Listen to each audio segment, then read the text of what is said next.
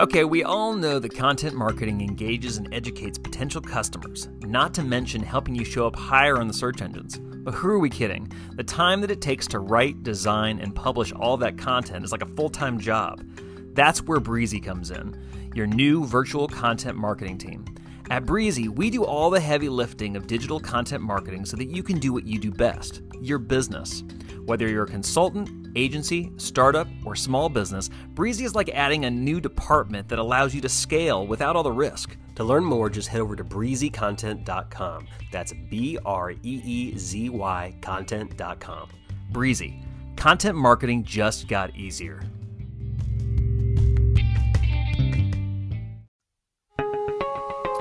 Hey there, everyone. My name is Josh Webb, and welcome to the Startup Sanctuary uh, podcast. This is the show where we talk about the personal side of entrepreneurship uh, because it is so very personal. Um, and uh, so, whether you're you're just starting a business, or you are maybe you're a little scared about your business right now, or you feel like you have no idea what you're doing, or maybe you're a veteran that just loves to hear you know success stories and hear where people are at, uh, you are at the right place. Um, so, welcome. Uh, today, I have a friend um, that I've known for a really long time, and seriously is one of uh, the funnest guys I know. You don't have anything funnest a word? Is it more fun? I think it might be more fun.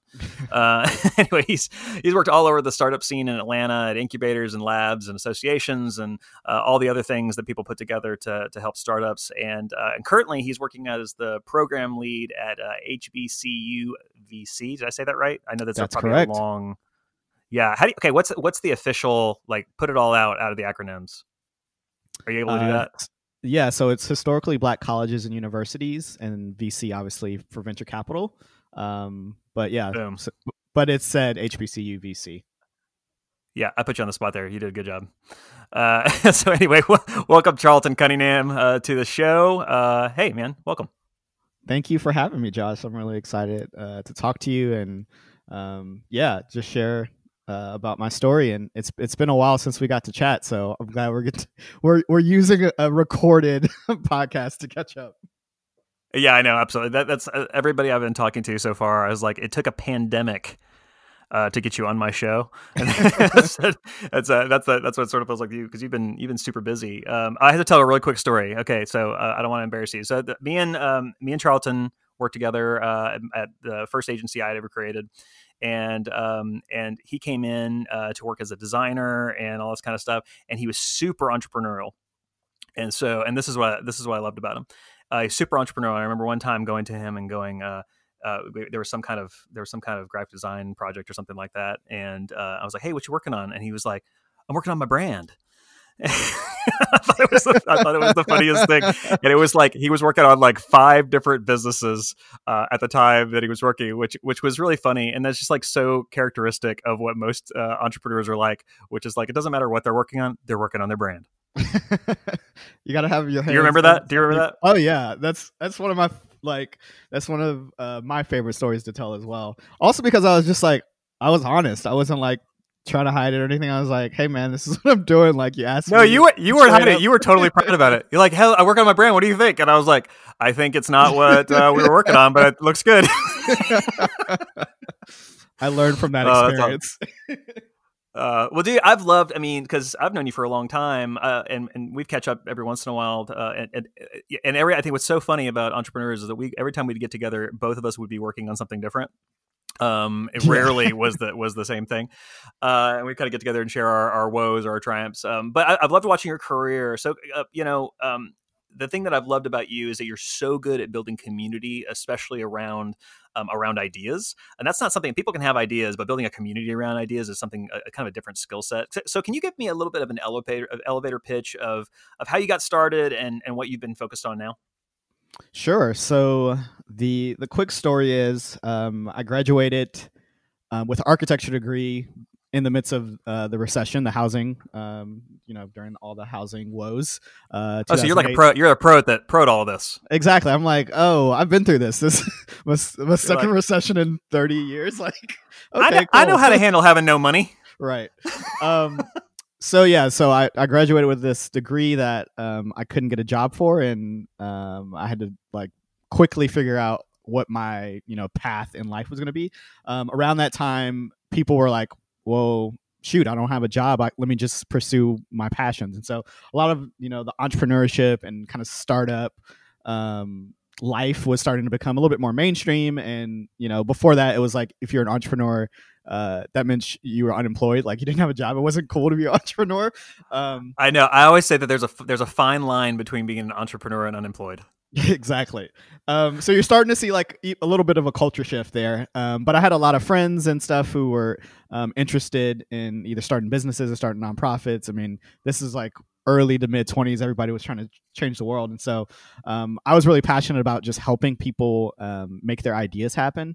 And I really quickly noticed that when you put people in a community um, of other folks who had um, pas- similar passions and similar ideas, um, you could go a lot further um, together. And so I created my own uh, community called the Hive or Hive ATL, and started having these networking. I love the Hive. I still have that shirt, by the way. I still have that Sweet. shirt. dope, dope. It's Shout like, out it's to like my workout shirt. Shout out to I think it was Daniel Yarborough, um, America Clothing, who actually put that together for us. So. Um, yeah. So and we yeah so we um, invited successful entrepreneurs like yourself to come speak uh, to our little group, and we grew that community from like the first event we had twelve people, and one of the last events we had you know over a hundred. So um, kind of use the learnings and um, insights um, from that community and parlayed it into kind of startup community building and have been a part of uh, the startup world ever since. And so, as you mentioned, I've uh, been a part of groups and associations like Startup Atlanta, have helped um, venture firms such as Shadow Ventures doing like p- helping create community for their portfolio companies. Helped uh, create a accelerator program within a creative agency and have uh, done a lot of cool work, um, all with the um, purpose of supporting entrepreneurs. And so, uh, yeah, so that's a little bit about um, my story and where I am today is HBCU VC. Um, essentially, kind of taking everything I've learned and applying it to um, HBCU students. So, students from historically black colleges and universities, helping them um, understand what is venture capital and tech entrepreneurship. Um, and we get to do a really cool program with them where they do a two year fellowship, learn about what does it mean to invest, how do you find great companies, and then they get to actually practice it in their second year where they work with um, companies that they select um, through a process and then support them. And so um, yeah so that's kind of where i'm at now um, getting kind of to teach that startup community building um, to other people. Um, and it's a, it's a really great place to be in so. Dude that sounds like such a perfect thing for you because I mean, it's like I feel like like like literally you could just come up with idea in the morning, and by the end of it, uh, everybody would want to be a part of it, and you have a whole community around it. And that's that. I, like I said, that's a that's a unique skill. Usually, when I have an idea, I have to tell like twelve people uh, and convince them that it's not stupid before I actually uh, can open it up to a community or something like that. So uh, let, uh, let's talk about this for a little second. So um, not everybody knows this, but Atlanta is has a thriving uh, startup and tech uh, scene, and you know, and a lot of a lot of cities do. Um, but Atlanta's has really um, become uh, pretty pretty special. Um, and uh, I, I want to talk a little bit about the idea of community and and why it's so important. Like we have these we have these little you know like Atlanta Tech Village and and different places like that. Why why is community so important when it comes to your business? Because technically it's just you and an idea, and it's however you're going to accomplish it. Why, why is community important for that? Yeah, I think community is very important because um, all of us have blind spots and um, and so it's it's helpful to to kind of fill out your blind spots. Um, when you're working on something and you're super passionate about something you're super focused on it you can get attached to um, the good the bad and the ugly. And so being in a community helps you to refine what you're doing um, one. Um, also um, you need community because you need people who've gone before you right? You need mentors and advisors to help um, speak into what you're doing. And also you need community because at the end of the day you need to give back as well. And so um, you know the work that i'm doing now i get to give back to college students and tell them not to make the same mistakes that i did frankly. Sure. Um, and so yeah so essentially just to kind of i mean it's oversaid but it takes a village to like actually make things happen. And um, it's a it's a very true thing. And so um, yeah i consider community one of the most crucial aspects. And like even getting into like outside of the business, just like self care and like things like being an entrepreneur is hard and like being able to talk about your struggles and all that all that stuff um, being in the midst of amidst of a community um, makes it easier um, for you to like get through that those tough times um, to you know to talk it out so yeah i mean I think it's it's probably one of the most crucial things outside of actually having customers uh, to the success of your business. Uh, yeah, yeah, no, I, I, I totally agree, and it is one of the. You're you're totally right that it's amazing how you can convince yourself how important or how good something is uh, when you don't actually have people that are having to buy it or other people that are looking at it. Uh, it's, it's, like so, uh, you know, it's like you're talking yourself into it. Um, well, l- let me ask you this: the the so right now the the collab spaces. I mean, I assume I haven't been there, but I assume they're pretty empty. Oh yeah. Um, you know, there's probably not a lot of yeah, there shouldn't be a lot of in person uh, connecting. Are, are you seeing any kind of trends in terms of how people are sticking with that community? Um, you know, uh, now that they can't be you know networking in person as much and they can't you know be working in collab spaces. Yeah, so I'm seeing a lot of um, like Slack. So we utilize Slack um, in our community, and we were um, at my uh, job, we were already remote, and so we were kind of used to. I mean, we've obviously made some adjustments, but we were already used to you know operating and communicating on online, and so I've seen a lot of use of Slack communities um, and just being more engaged. Obviously, there, uh, I see a lot of Zoom or video like happy hours or calls like team buildings um, and then you're starting to see i'm starting to see a lot more like actual conferences and um, events summits like being held all through um, all through online um, environments. There's actually one i will call out. Um, so i have a friend uh, his name is scooter taylor. He was the founder of a, a startup called look live um, which essentially like they take a picture of a celebrity and they're wearing all these clothes. It's like it will tell you exactly what clothes they were wearing and like also like huh. here's a super ch- a cheaper version of, of if you want to dress like them um oh my gosh can you imagine it like that on me it would be like target that's all it was the target the sale thing. rack um so he uh had this idea to create a quarantine conference so it's called quarantine con and he found this platform called hopin h-o-p-i-n um, and you can like host this whole con- and it, so he like expected to be able to sign up like you know it was like a free event like okay maybe like 200 people would be interested he ended up getting 4500 people to register and oh like be gosh. a part of this um, conference and it was really cool so they had like a stage and they also had like breakout rooms that were all digital and then they had this really no cool way. yeah they had this really cool networking feature where you could do like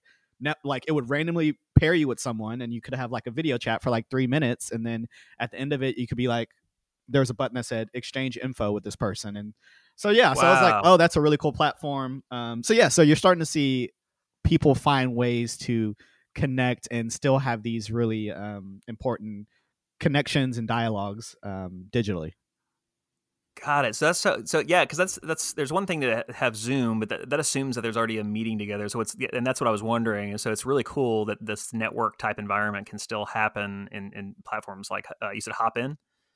Yeah, Hopin. Yeah, that's awesome. Um, yeah, that's really really cool. Um, well, I want to talk a little bit too. Um, are, are are you seeing are you seeing any trend like are VC conversations still happening like right now, or did or, or have you seen everything pause?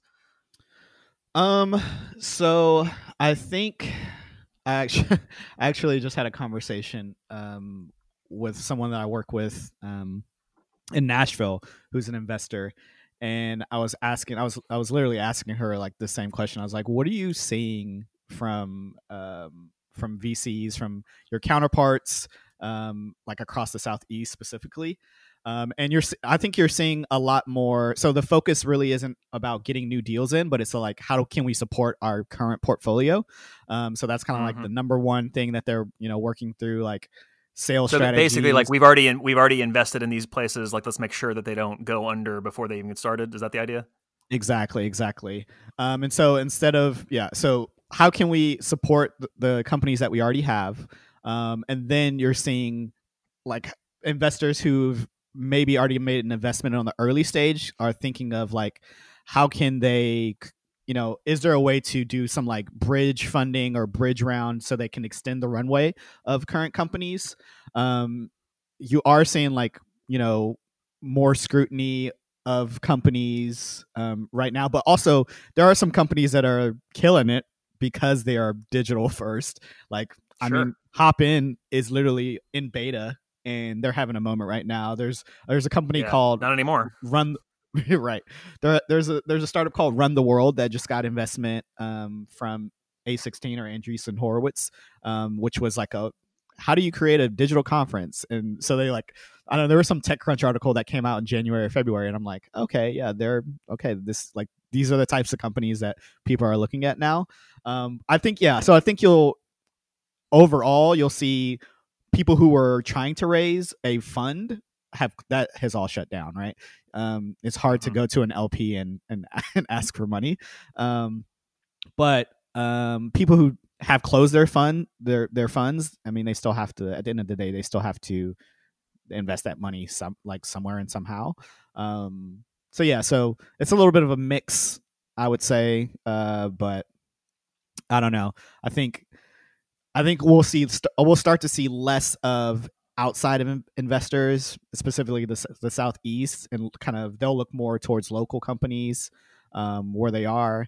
Um, but I think at the same time, you'll there's this new appreciation for remote work and like work from home, um, and like that the whole like investor founder relationships. Like the new normal is like people are having conversations on Zoom, and so um, yeah, I don't know. It'll be interesting. There's a lot of there's a lot of thing different things at play, but um, at the end of the day, I think if you if people have already closed their fund, their that money still has to go somewhere. So, I mean, at the end of the day, sure. investors need to find a return, and so you can't you can't just you know um, what's the parable? You can't just dig a hole and put your coin in and and expect a return. Right. So Yeah, absolutely. And uh, I mean, I think I think the thing that I'm that that's interesting is if someone's starting the business and they've they've been trying to get that fund and they didn't land it, um, right now in this kind of environment, it's like, what do they do? They, they do they just fold, or um, or are you seeing are you seeing trends? Like I, I understand that they're supporting their current funds, but are you seeing any kind of trends in terms of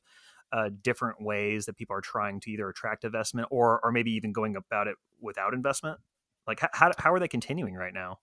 Yeah, so a lot of my friends who are founders um, are looking at the SBA loans. They're looking at what's available to them um, on the local level. So here, you know, in Atlanta, Invest Atlanta has some loans that are available. Um, th- they are looking at uh, if they're had any calls or had any conversations with like angel investors, like um, you know, what can extend their runway. Because I think everybody's trying to look at the there's gonna there has to be an end, right? everybody's got to go back outside at some point. So like, what can extend them three to six months, right? Um, t- let's get to Q4, and then you know things can get like back to normal. Um, so I think they're just kind of looking at what can extend them um, to to to the point where it's not business as usual, but business kind of gets back to normal, uh, so that they can continue like I, ha- if, I have to tell you you, know, this. focus on real, I have to revenue. tell you this real quick. So I had a dream the other day. No, we'll call it a nightmare. I had a nightmare the other day that it's like, okay, this didn't go back to normal, which is actually kind of funny. I'm laughing at it. It's not funny if it actually happened, but um, but it was just so unreasonable. So it was like basically my my dream was I woke up, but it was 20 years later, oh wow, and we had and we had never and and, and it, it, something had happened where we weren't even allowed to go outside anymore. And so this sounds like a, a hbo or like apple tv series. Um and so we woke up and so basically everybody had stayed in our house as if it, as if you were never allowed to go like almost like a bomb shelter. And so i woke up and my kids you know like my oldest is still acting like he's 11 years 11 years old but he's 30 something. And it was uh, it, it was uh, interesting. We we had, we had transferred to an agric- uh, agricultural society. Uh, this this is a stuff. this So, is a vivid dream. it was a vivid dream, and I woke up and I went, "Wow, we haven't even redecorated." This is like this is so. I don't know. I just had to I had to share with you that dream. So I was like, yeah, I was like, yeah, it's all got to go back to normal unless you're Josh Webb in his dream. Um, be sure to tell me if it does go back to normal so that I don't accidentally stay in my house. Um, so let me ask you this. So one of the services I was looking at, you know, obviously I've been looking up some of the things you're doing, and I really loved one of the services you were talking about, which is helping this uh, ideas with the startup of uh, the ecosystem mapping.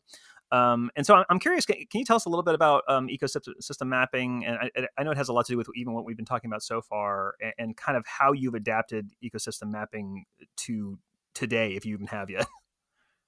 Yeah. So ecosystem mapping is all around kind of understanding the resources that are available. Um, so like i mean essentially it's like taking an audit right? Like what is out there? Um and when you can audit everything then you can understand like what needs like what where are the gaps and you know where could there you know where could there be some some support? But um i am like a nerd around knowing what's new and what's like especially like in the start in the in the context of a startup um, community i love knowing like what the new accelerators are the, what the new co-working spaces are opening up and so i love um, just cataloging all these resources because um, in the back end i'm super passionate about connecting people to um, like what can help their business and so um, i love i, I kind of just do it for, i used to like just do it for fun. Just like all right what where are the list of things that could help people? So that in conversations i could be like oh have you heard about these three things that you know this pitch competition this co-working space this community that specific to you? And so um yeah and so through my work at startup atlanta we created like a guide to the ecosystem and i created like a format and uh like how a spreadsheet how it all works and we made that into an actual booklet um, that we got to print and give away to people. And so um, I'm super passionate about just making sure people know what's available to them. And um, recently, I produced something called the Atlanta Tech Startup Guide, and um, that was probably one of the most robust, ro- robust um, like maps and um, guides that I've created um and yeah so it's yeah it's it's a really for me it's like really cool and just kind of a nerdy thing but it's also super valuable for people. Um and yeah it's it's always helpful to know because if if you're an actual true entrepreneur founder you don't have time to like know what's really going on.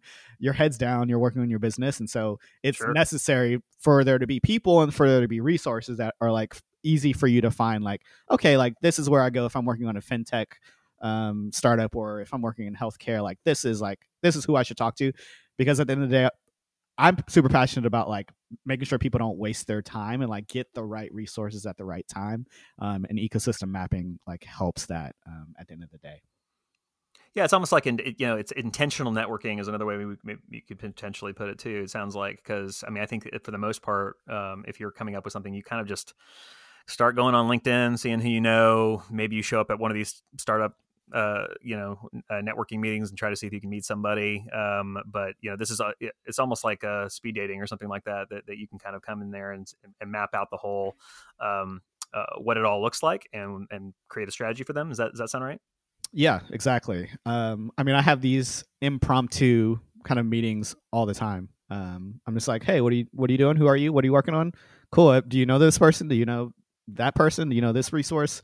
Um, that's one of my favorite pastimes is like meeting meeting someone and like sending them an email later with like a list of five resources because um, then they're forever indebted to me. No, I'm just kidding. Um, no, but seriously.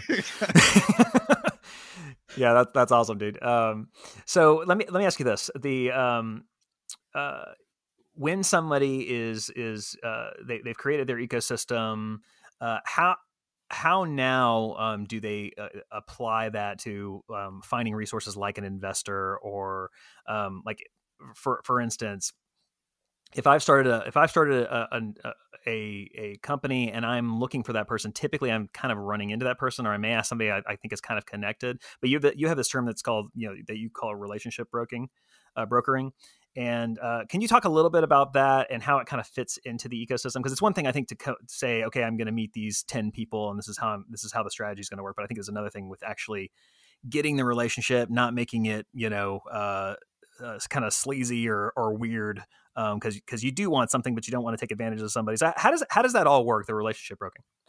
Yeah. So at the end of the day, that is all about trust. Um, I remember this is actually a funny story. So I remember I think you wrote me a letter like after I left um, my internship at um, at Root Radius, um, and you said that people trust you quickly, and that's a that's an incredible good skill. But it's like there's also comes with a lot of responsibility. So I've like always held that, um, and so yeah, so a lot of relationship um, brokering or kind of handling uh, these relationships is around built around trust. And uh, for me specifically i always think about how i can add value to people first before i ever ask them for anything. It's a very you know gary vee type um, jab before you right hook. Um, and and so yeah and so yeah so that's the way i approach it. If you're an uh, entrepreneur you're a founder um, i would always look at yeah, who are you know, are you one like one degree or two degrees away from someone that can give you an introduction, um, uh, that can give provide some context. That's the best way to if you're especially if you're trying to get contact like get in touch with an investor or somebody like that. Um, for me, like yeah, I I have a bunch of relationships and I'm very protective um, of people and making sure yeah making sure they don't feel taken advantage of taken advantage of and so I do like a level of vetting around people like you know is this person is their business real? Is it a scam? Whatever. Um, but for the most part i um, i try to operate not as a gatekeeper but as like a key holder. Um, and i want to give the keys away like to the people who need it um, as much as possible. Um, and so yeah so that's you know that's how i view relationships like with an open hand type of um, t- type of mentality. Like it's not me to, it's it's not for me to just make all these relationships and like hold them and be like oh cool look at me. It's just like no no. I built relationships for other people because so that when they need them um, i can like make that uh, make that connection and and and kind of broker that relationship. Got it. Let me let me ask you this. The when with uh, organizations you've seen or startups you've seen, um, has it been better to go through like a, a VC company, or or is it better? Has it been better to kind of put some people together that they can all uh, kind of put their money in a pot? Like, eh, what what has been the most, um, I would say, fruitful type scenarios that you've seen like that? Because I'm sure it's pretty competitive in terms of trying to get those dollars, right? So is it, you know, uh, a lot of times I think there there's a a bootstrap way that you can create these businesses. But what what have you seen has been kind of the the most successful way to go to go about funding and and and, and even knowing if you even need it? Yeah, so I would say so VC isn't for everyone and you know, it's less than I think 1% or something ridiculous actually of companies actually get it and so those are the hardest do- dollars to raise, and you have to think um, if you're trying to if you're trying to figure out if you need um, venture capital. Um, you you have to ask yourself how big of a business are you trying to build. Uh, if you're not looking to build a hundred million dollar or billion dollar company, then you probably don't need venture capital because they're looking for huge returns. They're looking for mm-hmm. hopefully a 10x on their um, on their investment. And so, um, yeah, so yeah, it de- depends. they're not a, they're not a bookie. They're probably not going to come break your legs, but for the most part, you're getting into a pretty big commitment, right? exactly, exactly. Because I mean, if you don't I mean, if your company goes under, they lose everything, and so they're very protective about that money. Um, I would say bootstrap if you can like if you can retain as much of all of your equity do that like bootstrap get customers like revenue like build a business like at some point in you know the the startup and entrepreneur life like having customers and like building a, a real business like got left by the wayside for like oh these big like funding rounds but i think bootstrap is always the best way to go um, but also getting a, a small roundtable of you know friends and family or um, some influential individuals in your life that can can put a little bit of money into what you're you're building i think is another great way because you have those those are the people that are like you can call for advice and um, that are kind of willing to like jump in and, and help you where uh, where they can and so i've seen um, folks who've who've connected with like maybe a small roundtable of six individuals who've uh, put some money into their business and and that'd be really great because then they'll they'll help market and they'll like send you know they'll help send it send it to the friends that they know. And so that's another thing i think would be a, a great uh, a great funding route if if available to you Yeah, absolutely. I, mean, I think I know one thing. I, my my opinions changed on this. I think over the years because I, I used to be a big just like let's put together the whole pitch, let's go find the right people, and, and let's kind of talk them into it. But my opinions changed a little bit where it's it's sort of more about now. It's like you really need that that MVP, that minimal viable product. Um, to, to number one, you don't even know if your theory is really right. Um, and the idea that you can talk somebody into something and, and then get them to give you money, and especially if you're a good salesman, like you may be able to do that. Um, but you you don't have any actual customers yet. You maybe don't actually have a product yet, and I, and I realize that that can be a lot simpler for for people that maybe have a service based business or uh, for people that uh, don't require um, you know a lot of physical goods that they or, or equipment they have to have around but I, I, just now it's it's sort of like uh, uh, you know as i've started a few businesses now it's it's really more of a case of okay i got a theory i'm going to throw something together as quick as possible and i'm going to put it in front of people and see if they'll give me any money. Exactly. And if they won't you don't have a business yet. Right. Yeah i think uh, i think the best um, definition of a startup is it's an idea in search of like a business idea search of a revenue model or business model like it's it's an idea until you figure out how you how you get people to actually pay for the service and so um, yeah that's why you can't get attached to you know ideas or solutions like things will change like if you want to build a business um, the product might change whatever you in your mind you thought was going to work it it doesn't work until someone decides oh yeah i'll pay for that. So yeah you definitely have to to put together an MVP and get it out there as quickly as possible. Um, if you're really, you know, passionate about building something that people want. Right, right, absolutely.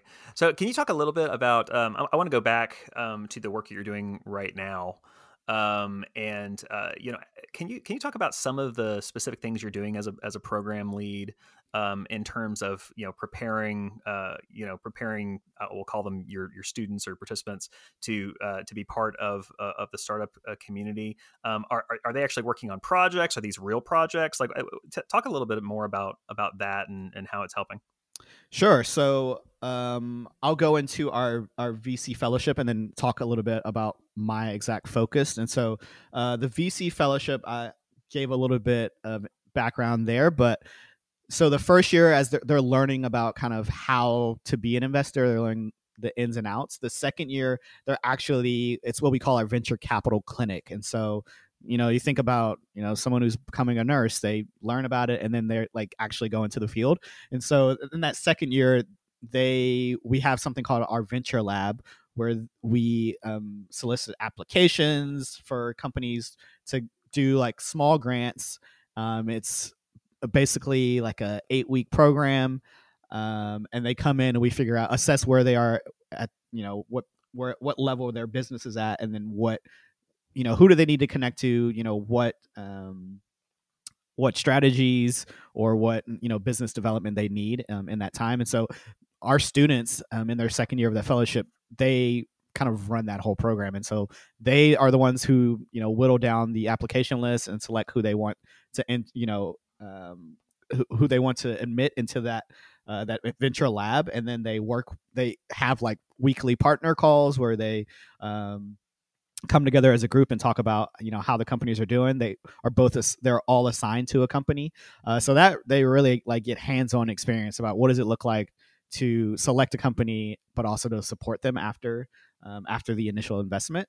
Um, and so a lot of the training that we've given to our students um, is kind of what is like kind of our proprietary you know motto it's like you know what we're known for. And so and the work that i do specifically is working with city based um part doing working with our city based partners. We created a program in la called the pledge la um, vc internship and so we worked with um, the city of la and annenberg foundation uh, the city of LA had already created something, a pledge called the um, called Pledge LA, where the tech leaders and the venture capital community came together and said, "Hey, we really want um, this tech community to reflect the creativity and diversity of Los Angeles." Um, you know, you can look at the numbers of uh, black and brown folks who are, you know, investors who are um, in venture capital, and it's it's not great, and you know it's probably less than two percent, and it it hmm.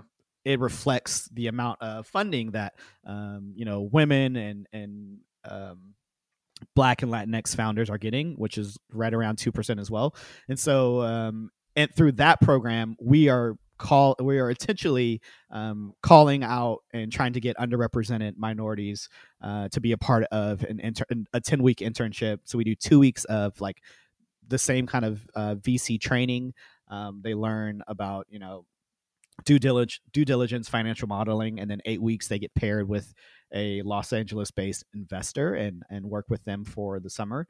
And so yeah and so that one um, we're really excited because we get to um, connect those those students to the actual VCs and they get to do work with them, but we also get to bring them together as a cohort cohort and do um, additional programming and and things like that. And so um, yeah, so you know we are really focused on get, giving them hands-on experience and really having that experiential learning because that's where you really like when you're sitting in the chair that's when you really understand like how things work other you know other than like reading a book or you know reading a blog or anything Right. like that and so yeah so yeah so that's kind of the work that i get to do and i'm very excited about it and you know hopefully Are you are you running into VC firms that are uh, sorry to interrupt you? You're, running into VC VC firms that are are taking diversity as kind of a an important thing, or are they just looking at the idea? Uh, so yeah, so I would say over the past five years, you're starting to see, and it's I mean it's obviously been happening a, a, a lot longer than that, but over the past five years, it's been what what they call lens investing, and so um, some venture capital firms have like a like a a female founder lens. So they're looking for um, startup teams that are either you know founded or co-founded by a woman. And they'll you know actually there has been some um, some research around like you know if you have a woman on your founding team like they perform better and so that's like the lens that they Hmm. take um, and some and then there are some uh, newer funds um, one comes to mind harlem capital um, in new york where they they take that same kind of female focus and also kind of minority underrepresented founder focus and so they kind of look at investing through that lens um, and so yeah so you're starting to see that a little bit uh, a little bit more and i think at the end of the day, um, you know that if you have a, a more diverse team, that you'll have better outcomes altogether. And so I think people are coming around to that. Like it's just a good business decision. Got it. So not only is it is it about um, the the VC firms trying to look at a uh, a, a diverse um, you know a portfolio essentially, but it's also about potentially the team that you choose to build your product actually being pretty diverse as well, so that you even look better to the VC firms. Is that is that correct? Yeah, yeah, exactly. And even all the way down, and you know, so looking at the teams, but then conversely, I know some startup teams who are like they want to make sure their cap table, so all the investors are also representative, are are diverse as well.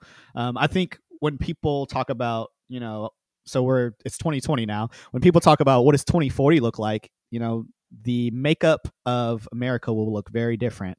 Um, there's something called the new majority, right? And so um, in 2040 it'll be more it'll be majority people of color right um Charlton, I already told you, 2040, I'm going to be in my house with all my kids. and, I've already laid this out. and the inside will have not changed um so yeah so i think people are looking at this future well where you know the nation will be more diverse and more representative of everyone. And so like what does it look like to to start to implement these changes? And so um so that you're not left behind like be inclusive now so that when you know the the the nation is looks you know more diverse that companies are more reflect are, are more reflective of that that vc firms are more reflective of that um, i think that's just kind of the natural way that we should be thinking about things Yeah, that's that's really that's a really interesting thing, especially going back to the uh, the ecosystem mapping and uh, the relationship brokering is is not even just going. Do you know anybody? But it's it, it's also do you know somebody who's different than you, who's going to have a different opinion than you, uh, that looks different than you, that sounds different than you, and can overall create a, a more uh, balanced um, and diverse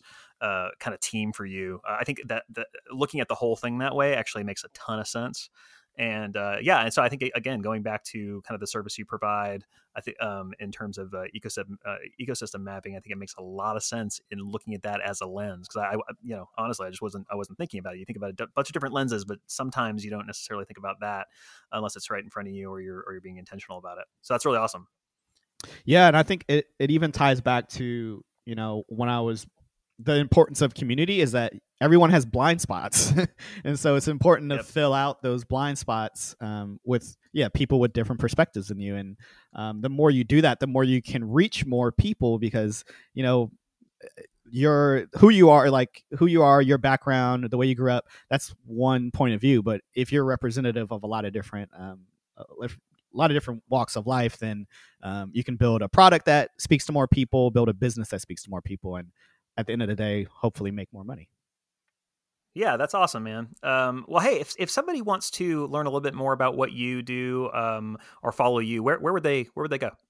Uh, so they can follow me on Twitter at Charlton underscore eighty seven, or um, if you're interested in what we're doing at HBCU VC, uh, you can send me an email at charlton at hbcu.vc. Um, and yeah, I'm happy to connect with anyone on LinkedIn as well, Charlton Cunningham. Yeah, man, uh, dude, thanks so much, uh, man. We tried to make video work today and it didn't work. I, I hate that, but uh, I'm really glad that we got to uh, we got to have the the conversation anyway. So I really, really appreciate you taking the time and kind of sharing every single thing.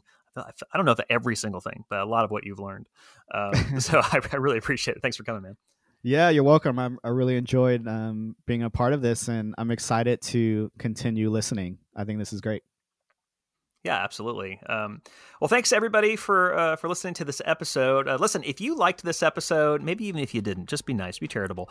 Um, we'd love for you to subscribe um, wherever you're watching or listening. And then also, um, if you uh, if you know somebody that would love to hear this uh, episode, or maybe needs to hear something a little bit more about VC or, or di- uh, diversity as it comes to startups, um, then go ahead and share this episode with them. Um, yeah, they got plenty of time; they can listen to a they can listen to a podcast right now. of course, if you want to know more about how Webb Advisory Group can help your startup uh, realize their unique vision, then you can check us out at uh, webbadvisorygroup.com. That's Webb with two B's, advisorygroup.com. And uh, thank you so much uh, for being here today. We're going to continue to post. We're going to continue to try to do uh, to try to do video podcasts. But uh, worst case scenario, we're definitely going to be on audio. And hey, guys, um, stay healthy um, and stay positive because as much as stuff is uncertain right now, and as much as everything a little bit scary, uh, you know, I, I, love the idea of naive optimism, and that's really about the only thing we got going uh, right now that can keep us that way. So, uh, thanks a lot, and we'll talk to you next time.